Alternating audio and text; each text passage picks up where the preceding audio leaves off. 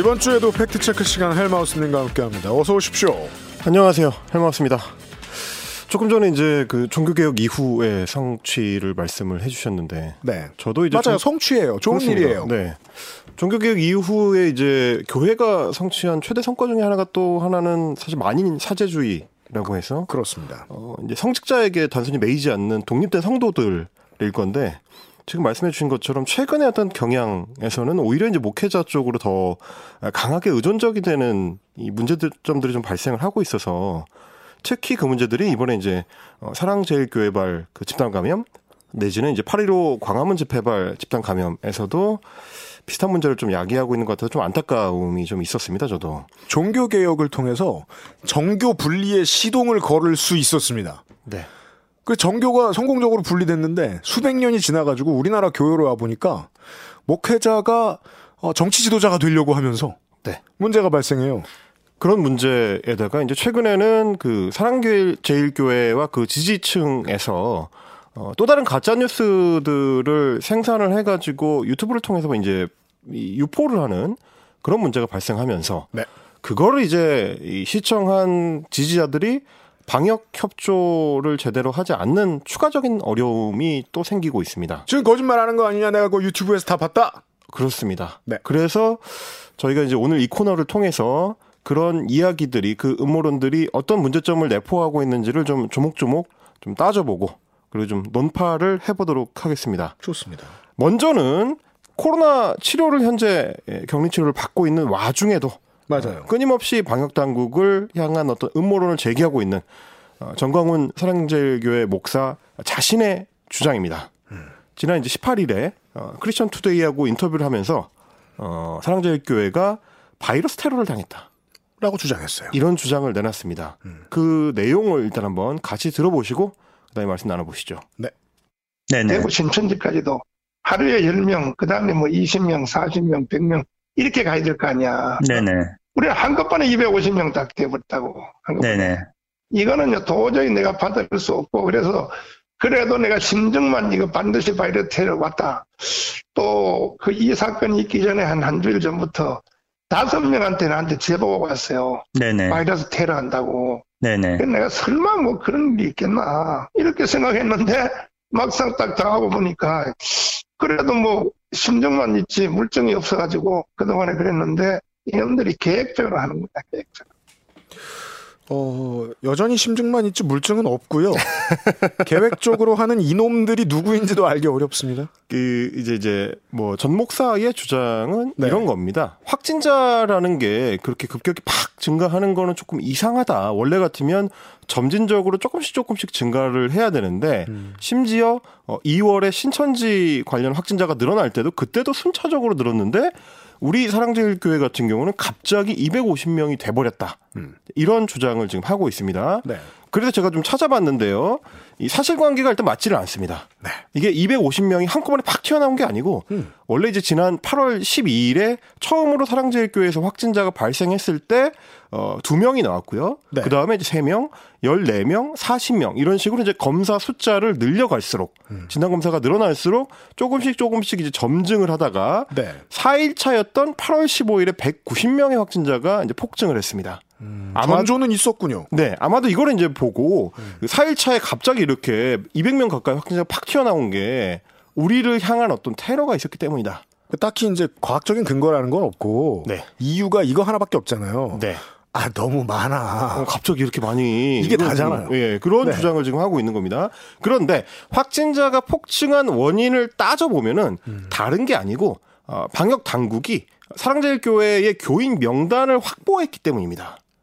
아 네. 네, 그 전에 어, 두 명, 세 명씩 나올 때는 음. 아직 어, 누가 그 교회의 신자인지가 명확하지 않았던 시절이고 검사할 숫자가 적었던. 그렇습니다. 그리고 이제 연락처가 확보되지 않았기 때문에 그분들한테 연락을 해서 검사를 받으러 오셔야 된다. 네. 이런 이 전달을 하지 못했던 그 시점에서는 검사 숫자 자체가 적었습니다. 음. 그런데 어 8월 13일에 명단을 확보를 해가지고 어 이제 교인들한테 그 연락을 쫙 돌렸죠. 네. 그래서 13일, 14일에 걸쳐서 어 진단 검사를 실시를 하니까 네. 이게 이제 반나절 뒤에 검사 결과가 나오거든요. 음. 그러니까 14일에 검사를 대폭 실시를 해가지고 15일에 확진자가 팍 늘어나게 된 음. 이런 흐름인 겁니다. 이게.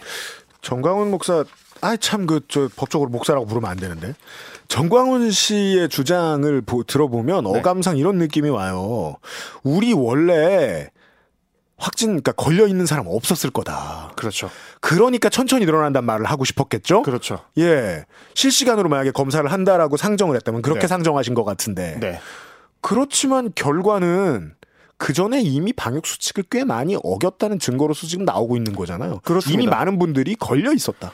지난주에 이 시간에서도 제가 한번 설명을 드렸습니다만은 이제 사랑제일교회의 확진 비율이 굉장히 높거든요. 네. 20%가 넘는 비율이 나타나고 있었는데 그건 무슨 말이냐면 이미 어, 교회 성도들한테 전반적으로 만연한 상태에서 검사를 실시하게 된 거다 이런 거고 그건 왜 그러냐면 이제 어, 이게 증상이 나타나도 숨기고 있었기 때문이란 말이죠.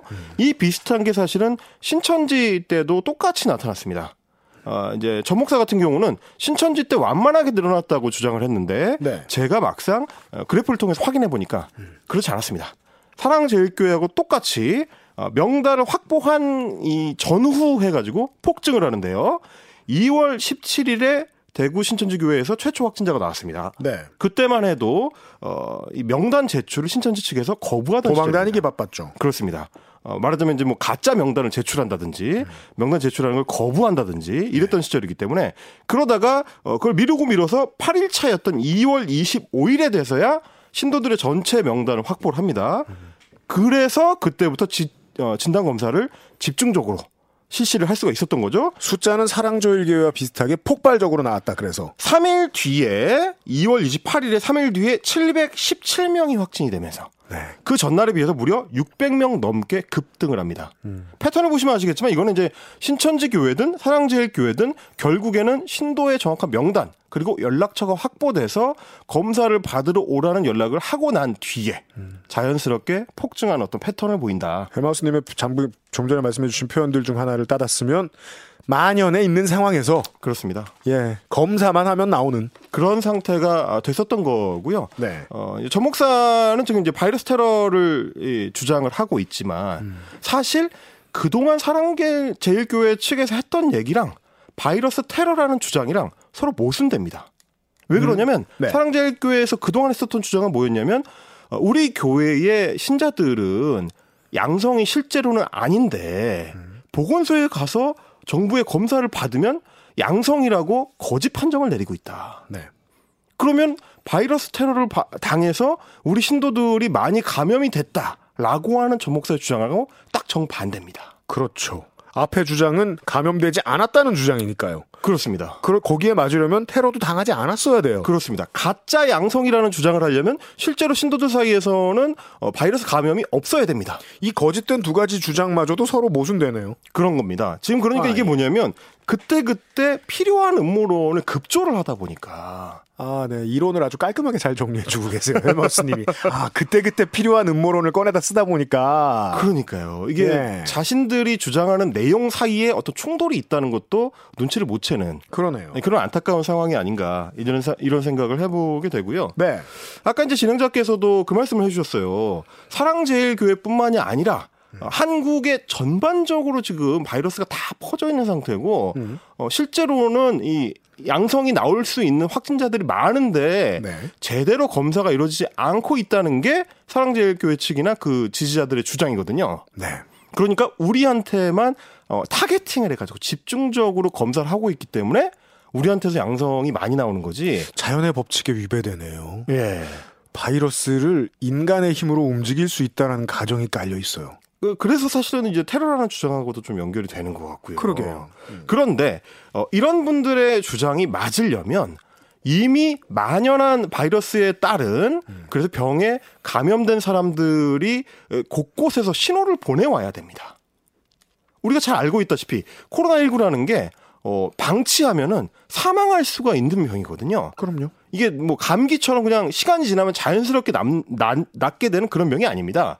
뭐잘 아시겠습니다만 이제 80대 확진자 중에서는 20%가 넘는 비율로 사망자가 나올 수가 있기 때문에 네. 저 사람들의 주장처럼 실제로 한국 전반적으로 어, 병이 퍼져 있다면 원인을 알 수 없는 수많은 어, 노령층 사망자들이 급증을 해야 정상입니다.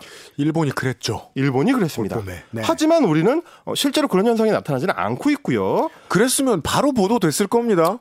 그리고 왜냐하면 예. 시신은 어딘가로 가서 처리되어야만 하니까요. 그렇죠. 네. 그리고 지금 우리가 찾아내고 있는 확진자들 중에서도 소위 이제 미싱 링크라고 해가지고 네. 어디서부터 전염이 이루어진 건지를 추적할 수 없는 확진자들이 지금보다 훨씬 많이 나와야 됩니다. 깜깜이 감염. 그렇죠. 그런데도 불구하고 어, 여전히 지금 이제 8.15 집회에 참석했던 사람들이 어, 다수가 다수가 어, 자신의 어떤 동선이나 그 접촉자들을 숨기고 있는 상태인데도 불구하고 70%가 뭐, 어, 넘는 어떤 동선 추적이 여전히 잘 이루어지고 있다. 네. 이런 걸 봤을 때는 어, 그 주장에도 어, 만연해 있다는 주장에도 어 이제 우리가 이제 어떤 근거를 찾기가 좀 쉽지 않다. 네. 그렇게 볼 수 있습니다. 예. 지금 이제 그 추적이 되고 있는 70% 말고 네. 나머지에 만연해 있을 거라는 얘기예요. 곧 검사를 거부하는 본인들. 그분들이 이제 대부분 이제 8.15 집회에 참석했던 네. 그런 분들이라는 게 좀 안타까운 현실이죠. 그렇습니다. 자, 그리고 지금 이제 저희는 한창 이제 사랑제일교회와 어, 전목사 측의 이 주장을 가지고 이야기를 해봤는데 네. 제가 최근에 좀 더좀 걱정이 되는 거는 음. 이런 분들뿐만이 아니고 소위 이제 전문가라고 불리는 분들 어, 그런 분들조차도 거짓 정보를 퍼뜨리는데 앞장서고 있다. 예를 들면요. 어, 특히 변호사 네. 들이 이런 주장을 많이 하고 있어서 제가 좀 걱정이 됩니다. 왜냐하면 이런 전문가들이 주장하는 내용을 유튜브를 통해서 접하시는 많은 뭐 일반적인 시청자들 입장에서는 아, 저 사람은 면허가 있는 진짜 전문가니까 저 사람 주장은 우리가 믿을 수 있겠지. 저건 근거가 있는 것이겠지. 의학 전문 변호사인가요? 어, 그런 분은 아닙니다. 전문가 아니네요. 네. 근데 이제 그런 분들이 네.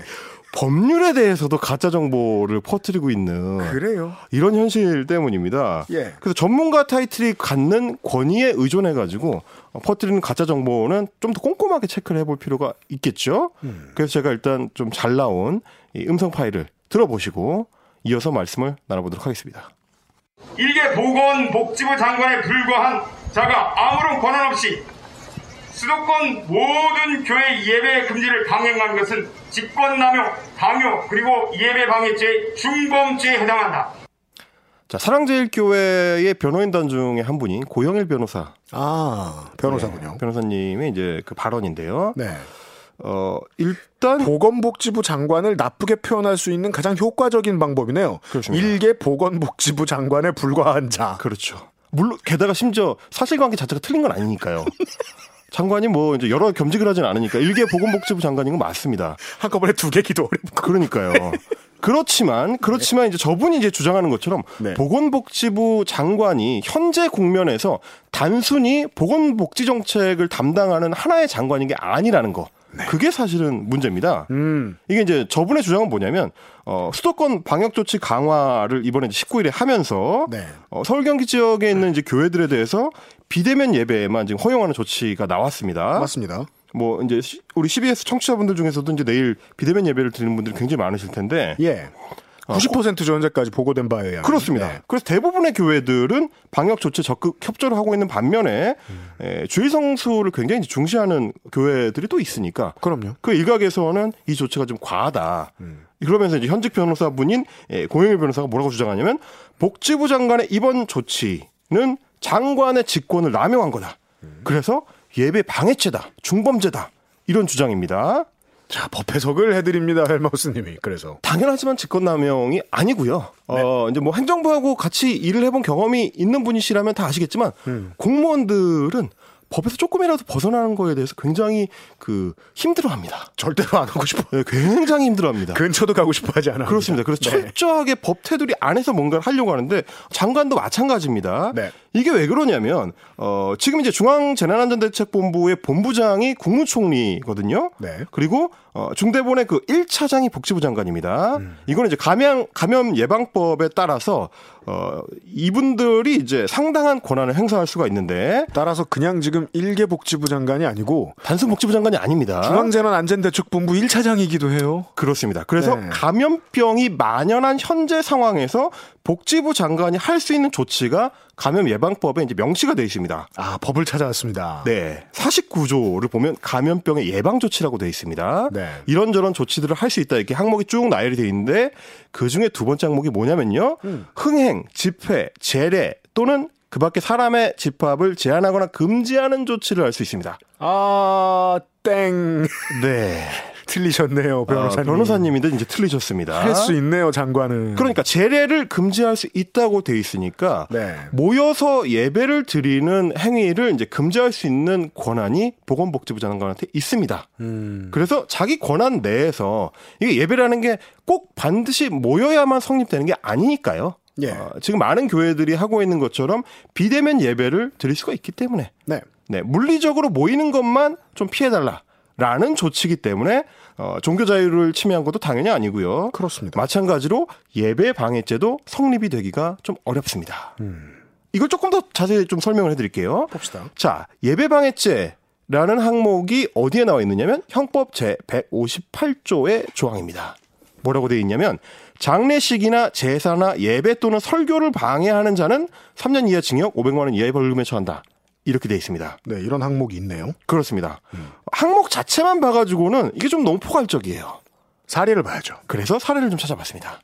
어, 좀 실제로 유죄가 나왔던 사례들 제가 좀 찾아봤는데, 자, 첫 번째 사례.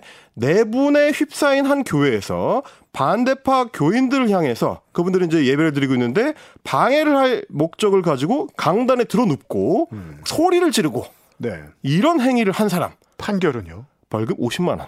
아, 예. 집행유예 1년을 받았습니다. 자, 이런 분들이 있고 또 다른 경우는 뭐냐면 기도 중인 다른 교인을 강제로 추행한 사람입니다. 음. 굉장히 심각한 사례죠. 이 경우는 이제 강제 추행죄까지 더해져 가지고 예배 방해와 함께 징역 1년 6개월 실형을 받았습니다. 네.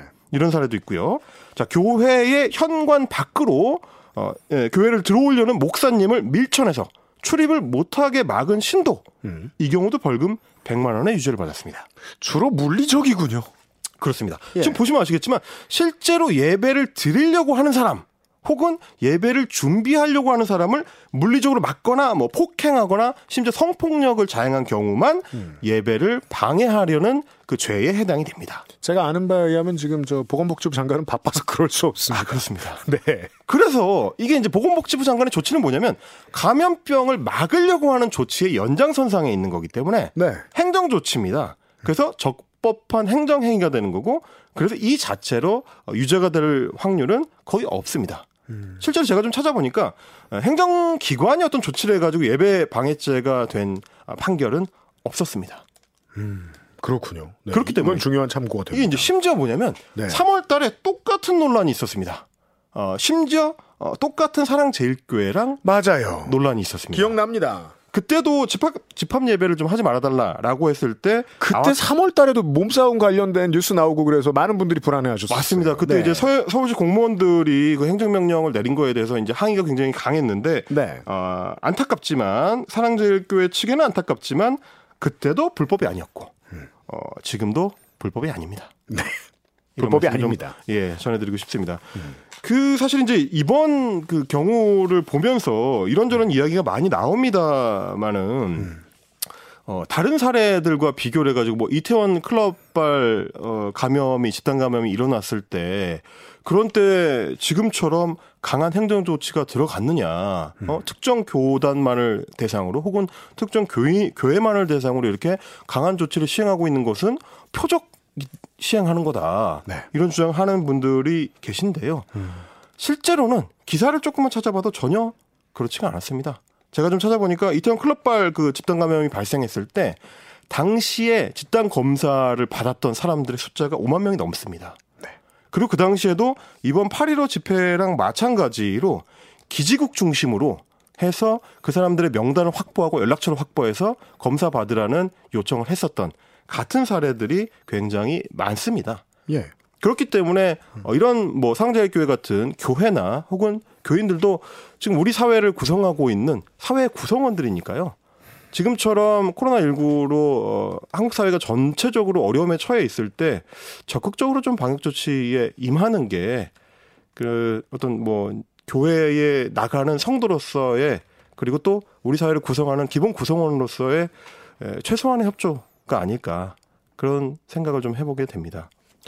인권 감수성과 그 이해도에 있어서 가장 많이 비판받고 나던 보수 기독교계가 이번 방역에 있어서 인권 침해 문제를 가장 크게 들고 나왔다는 점이 참 이채롭습니다. 네. 헬마우스 코너였습니다. 헬마우스님 수고 많으셨어요. 감사합니다.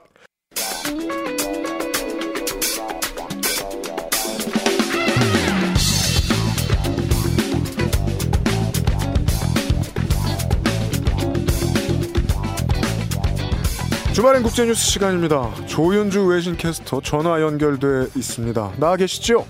네, 안녕하세요. 네, 안녕하십니까. 네. 자, Black Lives Matter 시위가 지금 전 세계를 뒤덮은 지 얼마나 지났다고 또 석연치 않은 미국 경찰의 총기 과용 사고가 나와서 항의 네. 시위로 지금 미국이 또 시끄러워졌습니다.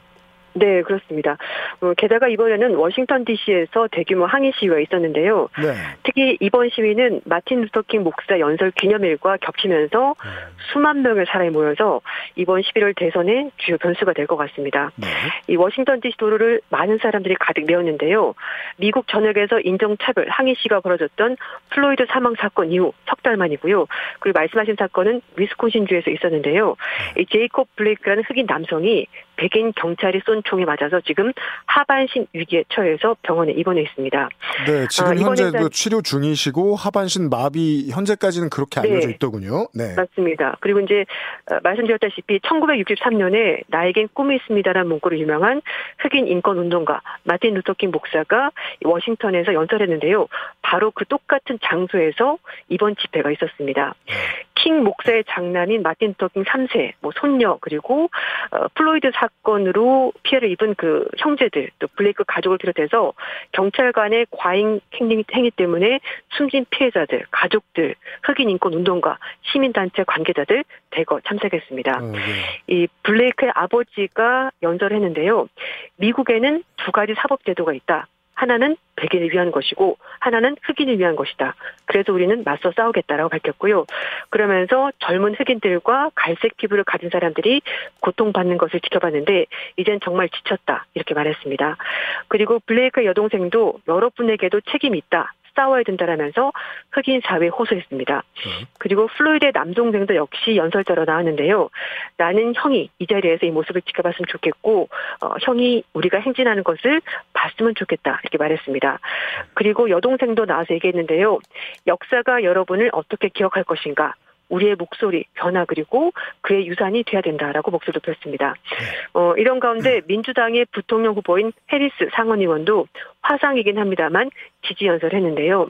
특히 이제 흑인 여성으로 미국 역사상 첫 번째 부통령 후보자인 그녀는 녹화된 영상을 통해서 시위자들에게 공감도 표시했고 힘도 같이 실었습니다. 그렇습니다. 뭐, 이 조지 플로이드 씨, 고 조지 플로이드 씨 유가족의 이 연설 내용을 저도 확인을 했는데, 네. 에, 이제 가장 중요한 단어는 colored라는 단어였을 것 같아요. 이게 그 그렇죠. 흑인만을 위한 저 운동이 아닌 것으로 지금 점점 발전해 나가고 있고 특히나 네. 이 카말라 해리스 부통령 후보의 특징이 있다면은 그 음. 아프리카계로 한정 지을 수 없지요, ethnic이. 예, 그렇죠. 예, 인도계이자 자메이카계죠. 아프리카. 네, 네, 타밀계이고. 엄마가 인도. 네, 맞아요. 예, 네. 그리하여 더 많은 시민들의 참여를 여러 조- 인종의 더 많은 시민들의 음. 참여를 촉구하고 있습니다. 그리고 지금 맞습니다. 어, 전통적으로 그 미국의 그 주별 공무원들은 이런 문제들이 나올 때 우리 경찰은 문제 없다는 얘기를 좀 과하게 하다가 두들겨 맞기도 하는데 그렇죠. 음, 지금 이 블레이크 씨 치료를 받고 있는데 치료받는 도중에 수갑이 채워진 게 발송이 됐어요. 네. 어, 오늘 사실 CNN 보도에서는 뭐 수갑이 풀렸다라는 보도가 있긴 했었는데요. 어쨌든, 어, 블레이크 씨가 병원으로 후송된 다음에 병상에서 계속 수갑이 채워진 채 치료를 받고 있다고 가족들이 주장했습니다. 무려 일곱 발의 총을 맞았습니다. 그래서 척추가 손상이 됐고, 현재로서는 하반신을 쓸 수 없는 상태라고 합니다. 네. 그래서 블레이크 씨 아버지가 어, 현지 일간지 인터뷰를 하면서 어디 갈 수도 없는데 왜 병상에 묶어두느냐라고 주장했고요. 그리고 블레이크 씨의 인권 변호사는 블레이크 씨가 다시 걸으려면 기적이 일어나야 된다. 이렇게 얘기를 했습니다. 네. 음, 위스콘신주 경찰 측에서는 체포영장에 의거해서 그를 구금한 상태다라고 밝혔고요. 수갑을 채운 것은 매뉴얼에 따른 거다라고 밝혔습니다. 경찰 관계자는 어, 교정 시설이 아닌 곳에서 구금하는 경우에 모든 사람의 안전을 위해서 수갑을 채우도록 매뉴얼에 규정하고 있다고 밝혔는데요. 네. 근데 지금 문제는 블레이크가 왜 총에 맞았는지 현장에서 정확히 어떤 일이 있었는지 명확지가 않다는 건데 발표를 안 일단- 하고 있죠. 네, 위스콘신주 법무부 측에서는 어떤 여성이 남자친구가 불법적으로 와 있다라는 신고를 했고 경찰에 출동을 했는데요. 이 남자친구가 블레이크 씨인지 그것도 지금 정확치가 않다라는 겁니다. 어쨌든 맞아요. 블레이크 씨가 도착한 경찰에 의해서 체포가 되는 과정이 있었는데 아, 블레이크 씨가 체포에 불응했고요. 그리고 차량을 걷어차면서 자리를 이동하려고 하자 경찰들이 그의 뒤를 따라가면서 결국은 등 뒤에서 총격을 가한 겁니다. 네. 어, 블레이크 씨 차에서 칼이 발견됐다 이렇게 경찰도 얘기를 하고 있는데요. 네. 하지만 신고를 받은 경찰관이 신고자가 비협조적인 태도를 보여서 당시 어떤 일이 벌어졌는지는 자세히 알지 못한다라고 밝혔고요. 자세히 모르는데 쐈다는 얘기입니다. 네, 네. 맞습니다. 그리고 왜 블레이크 씨를 체포하려고 했는지 그리고 블레이크 씨의 차에서 칼이 발견됐다고 하더라도 블레이크 씨가 칼을 쓰겠다고 위협했는지 이런 거에 대해서는 경찰이 전혀 입장을 밝히지 않았습니다. 네, 위스콘신 주정부 측의 언론 플레이가 지금 저 비난의 도마 위에 오른 것을 저는 뭐 이해할 수 있다라고 생각합니다. 왜냐하면 칼은 총이랑 달라서 그렇죠. 자식들 어린 자식들 늘 태우는 family wagon 차량이 이던, 이던데 네. 그런 차량이면 아니 캠핑용 칼일 수도 있고 무슨 칼인지 알 수도 없는 그렇죠. 거예요. 그리고 그걸 맞습니다. 들었는지도 밝혀지지 않은 상황에서 차에 칼이 네. 음. 있었다라는 press release만 내보냈다는 건 주정부 측이 좀 비열한 언론 플레이라고 보입니다. 그렇습니다. 그러니까 사건이 명확해지려면 경찰 측에서도 정확한 음, 상황을 발표를 해야 될 것 같습니다. 네. 옛날 얘기 하나 해드리지요. 1947년에 메이저리그 야구에 처음으로 흑인이 데뷔를 합니다. 네, 맞습니다. 야구장에 보면은 이 장내에 못된 소리 하는 관객들이 많잖아요. 네, 네. 이 선수 등번호가 42번이었는데 어떤 관객이 협박을 한 거죠. 42번 더 다음번에 죽여버릴 거다. 이 얘기를 들은 팀 동료들이 다음 경기에 전부 다 42번을 달고 경기를 치른 것이 구분하지 네, 말라고. 네, 이게 네. 이제 메이저리그의 전통이 되는 모든 선수가 42번을 달고 뛰는 재키 로빈슨 데이의 기원이지요. 그렇죠. 제가 알기로는 이게 4월 15일인데 올해는 어제였더라고요. 네, 왜냐하면은 지금 코로나 바이러스 확산 때문에 어, 메이저 빅리그 개막이 미뤄지면서 네. 이제 8월 28일 우리 시각 29일로 정해졌는데요. 말씀하신 것처럼 어, 로빈슨 로스앤젤레스 유니폼을 입고 빅리그 데뷔해서 유색 인종의 장벽을 무너뜨렸던 사람이고 그 다른 선수들도 등번호 42번을 입고 있는데요. 지금 미국에서 인종 차별 항의 시위가 벌어지면서 스포츠계에도 확산이 되고 있습니다. 그렇습니다. 메이저리그 선수들이 27일, 28일 우리 시각인데요. 정규리그 10경기를 취소했습니다. 그러니까 항의하는 의미가 담겨져 있는 거죠. 맞습니다. 그리고 흑인 스타들이 절대적인 우위를 차지하고 있는 미국 프로농구 NBA도 경기를 취소했습니다. 이런 이제 분위기가 확산되고 있는데요. 뿐만 아니라 전형직 아, 어, 아프리카계 미국 빅리거들이 구성된 선수 연합 측에서도 29일 날 경기 금리를 모아서 기부하기를 결정을 했는데요. 네. 124명 중에서 75명 이상이 자신들의 급료를 기부하기를 결정을 했는데 야구계의 다양성을 추구하기 위해서 이 단체가 공정한 시스템을 구축하는 데 집중하면서 흑인 단체도 지원을 하고 있다고 합니다. 그렇습니다. 스포츠 스타들은 우리가 뭐 늘 뉴스만 보고 사는 게 아니기 때문에 스포츠 네. 미디어에 자주 등장하기 때문에 미디어 영향력이 상당히 높은 존재들이고 그 영향력을 사회적으로 이제 행사하는 것도 어, 그렇죠. 스포츠 선수 노조들의 이 사회적인 책무가 되었다고 이제 인정하는 것, 것이 완연해진 추세가 됐습니다. 2020년부터요. 네, 맞습니다. 네. 네, 우리가 지난주에 민주당 어, 후보 수락연설 얘기했는데 네. 시청률이 그보다 높이 나오진 않았지만 트럼프 대통령의 네. 연설 얘기도 좀 들려주시죠. 네, 트럼프 대통령은 아주 작심을 하고서 조 바이든 후보를 맹 공격하는데 시간을 상당히 많이 할애했습니다. 네. 뭐 핵심 메시지는 바이든이 당선이 되면 미국은 망가질 거다. 파괴될 거다. 왜냐하면 바이든이 세금도 올릴 거고 규제도 강화하면서 미국인들의 일자리가 줄어들 거고 치안이 불안해질 거다. 이런 식으로 공격을 하는 겁니다. 지금 미국에서 어, 흑인 차별에 반대하는 항의 시위가 벌어지고 있는데요. 네. 어, 바이든 후보는 흑인들의 목숨도 중요하다. 그 사람들 차별을 받고 있다. 이런 식으로 얘기를 하면서 어, 흑인 사회에 대해서 어떤 그 공감을 표현을 하고 있는데 음. 트럼프 대통령이 그걸 다른 식으로 해석을 하면서 그렇게 되면은 미국인들 어떻게 보면 백인들의 삶이 위협을 받을 수 있다. 이렇게 주장을 하는 겁니다. 어, 워싱턴 포스트 보도에 따르면 트럼프 대통령이 70분간 음, 후보 수상 연설하면서 바이든을 모두 41차례 언급하면서 계속해서 공격하는 얘기를 했는데요. 하지만 지난주에 민주당 대통령 후보 수상연설에서 바이든 후보는 트럼프 대통령을 단 한 번도 직접적으로 거론하지 않아서 대비를 이뤘습니다. 그렇습니다. 그리고 이제 무역 정책 같은 경우도 바이든이 과거 잘못해서 지금 미국이 엉망이다 이런 주장했는데요. 음. 예, 바이든 후보가 나프타 그리고 중국의 WTO 가입을 취재해서 미국에서 제조업이 사라진 거다. 제조업이 사라진 건 바이든 때문이다 이렇게 말했습니다. 예. 그리고 바이든 후보는 친중 인사다 그렇게 말하면서 친중 인사다. 음. 네 절대 도움이 되지 않는 사람이다. 그래서 아마 중국도 바이든이 대통령이 되기를 바라고 있고 그런 상황인 것 같다라고 정했습니다.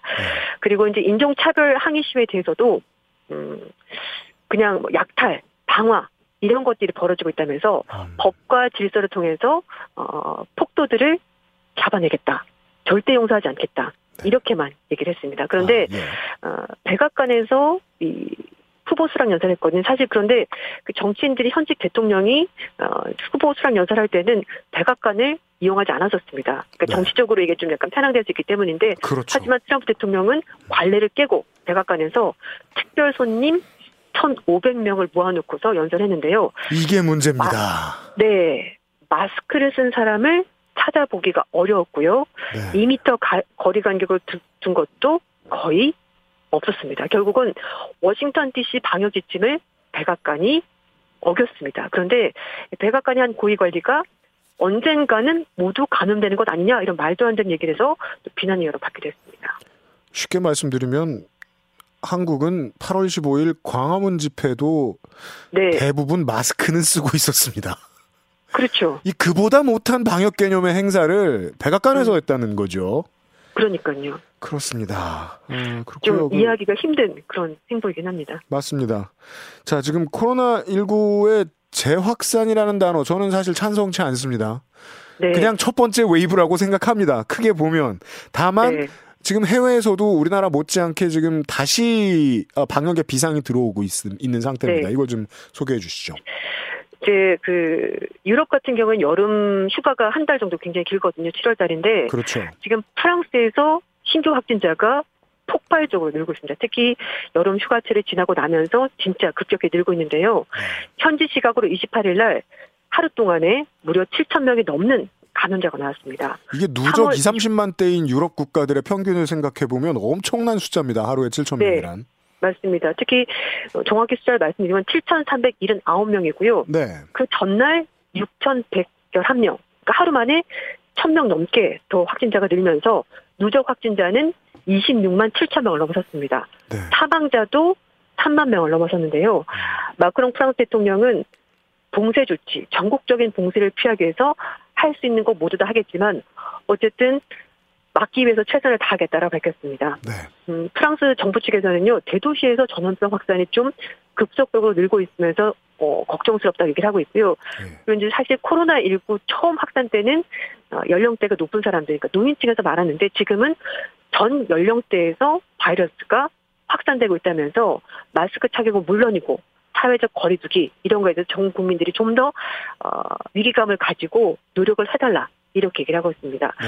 이런 가운데 페루에서는요 사망자가 2만 8,200명 넘게 나왔는데 인구 대비로는 코로나19 사망자 비율이 가장 높다고 합니다. 네. 칠레, 100만 미국, 명당- 페루죠. 네. 네, 맞습니다. 100만 명당 사망자 수가 856명으로 집계가 됐습니다. 그러니까 절대적인 숫자는 미국이 많긴 합니다만 인구당 봤었을 때는 페루가 1위를 차지하고 있습니다. 그죠. 확진 비율과 사망률을 봐야 되는데 말입니다. 맞습니다. 네. 네. 그리고 또 하나, 이, 우리가 이 MGM 리조트 인터내셔널이라는 기업은 우리가 극장에 이 영화 시작되기 전에, 어, 네. 네, 그 목을 푸는 사자 얼굴. 음, 네. 그걸로 알고 있는 MGM. 음, 네, 엔터테인먼트와 리조트 그리고 가장 큰 건. 도박 사업이죠. 네, 예. 맞습니다. 이 회사에 무슨 일이 생긴 겁니까? 어, 지금 코로나19 유행이 장기화되고 있습니다. 그래서 뭐 여행, 레저 업계가 진짜 직격탄을 맞고 있는데요. 그럼요. 어디를 가지 않습니다, 사람들이. 그러니까 당연히 카지노도 안 가겠죠. 그래서 이 카지노 유명한 MGM 리조트 인터내셔널이 미국에서만 18,000명을 일시 해고한다고 밝혔습니다. 18,000명이요.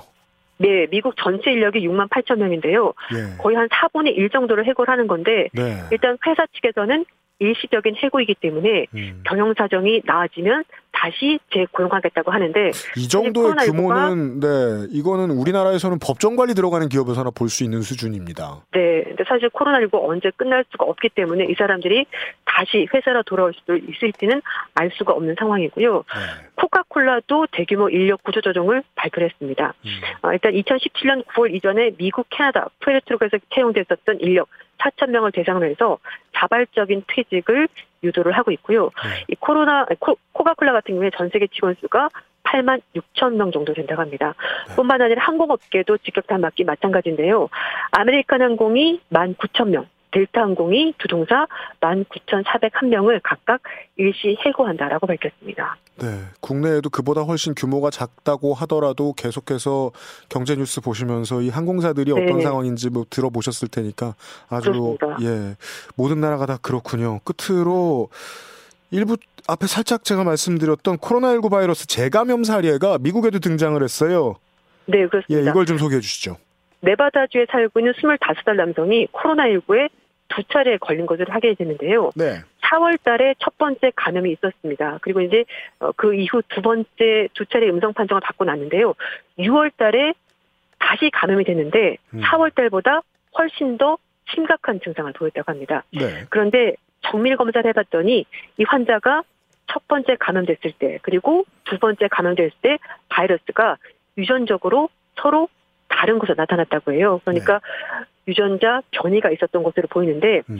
비영리 의료연구소인 스크립스 리서치의 관계자 얘기 따르면 재감염이 가능하다. 왜냐하면 우리 지금 100% 면역이 안 되기 때문이라 밝혔고요. 음, 네. 하지만 우리가 얼마나 잦은 빈도로 재감염이 일어나는지 음. 그리고 어떤 변이가 진행되는지 우리는 아직까지 이걸 모른다라고 밝혔습니다. 네, 이게 아, 뭐 미국뿐만 아니라 예, 완전히 과학적인 단어를 쓰기가 참 어려운데 왜냐하면 과학적으로 네. 아직 정복이 덜 된 분야니까 그렇죠. 다만 아직도 이- 계속 조사를 하고 있으니까요. 코로나 19가 이 한 사람한테 다 찾아온 코로나 19가 19가 서로 같은 네. 게 아니었다 정도 로만 얘기할 수 네. 있을 것 같아요. 네. 그렇습니다. 그렇습니다. 그래서 지금 말씀드린 미국 사람뿐만 아니라 뭐 네덜란드, 벨기에, 브라질에서도 맞아요. 재감염 사례가 속속 나오고 있습니다. 맞습니다.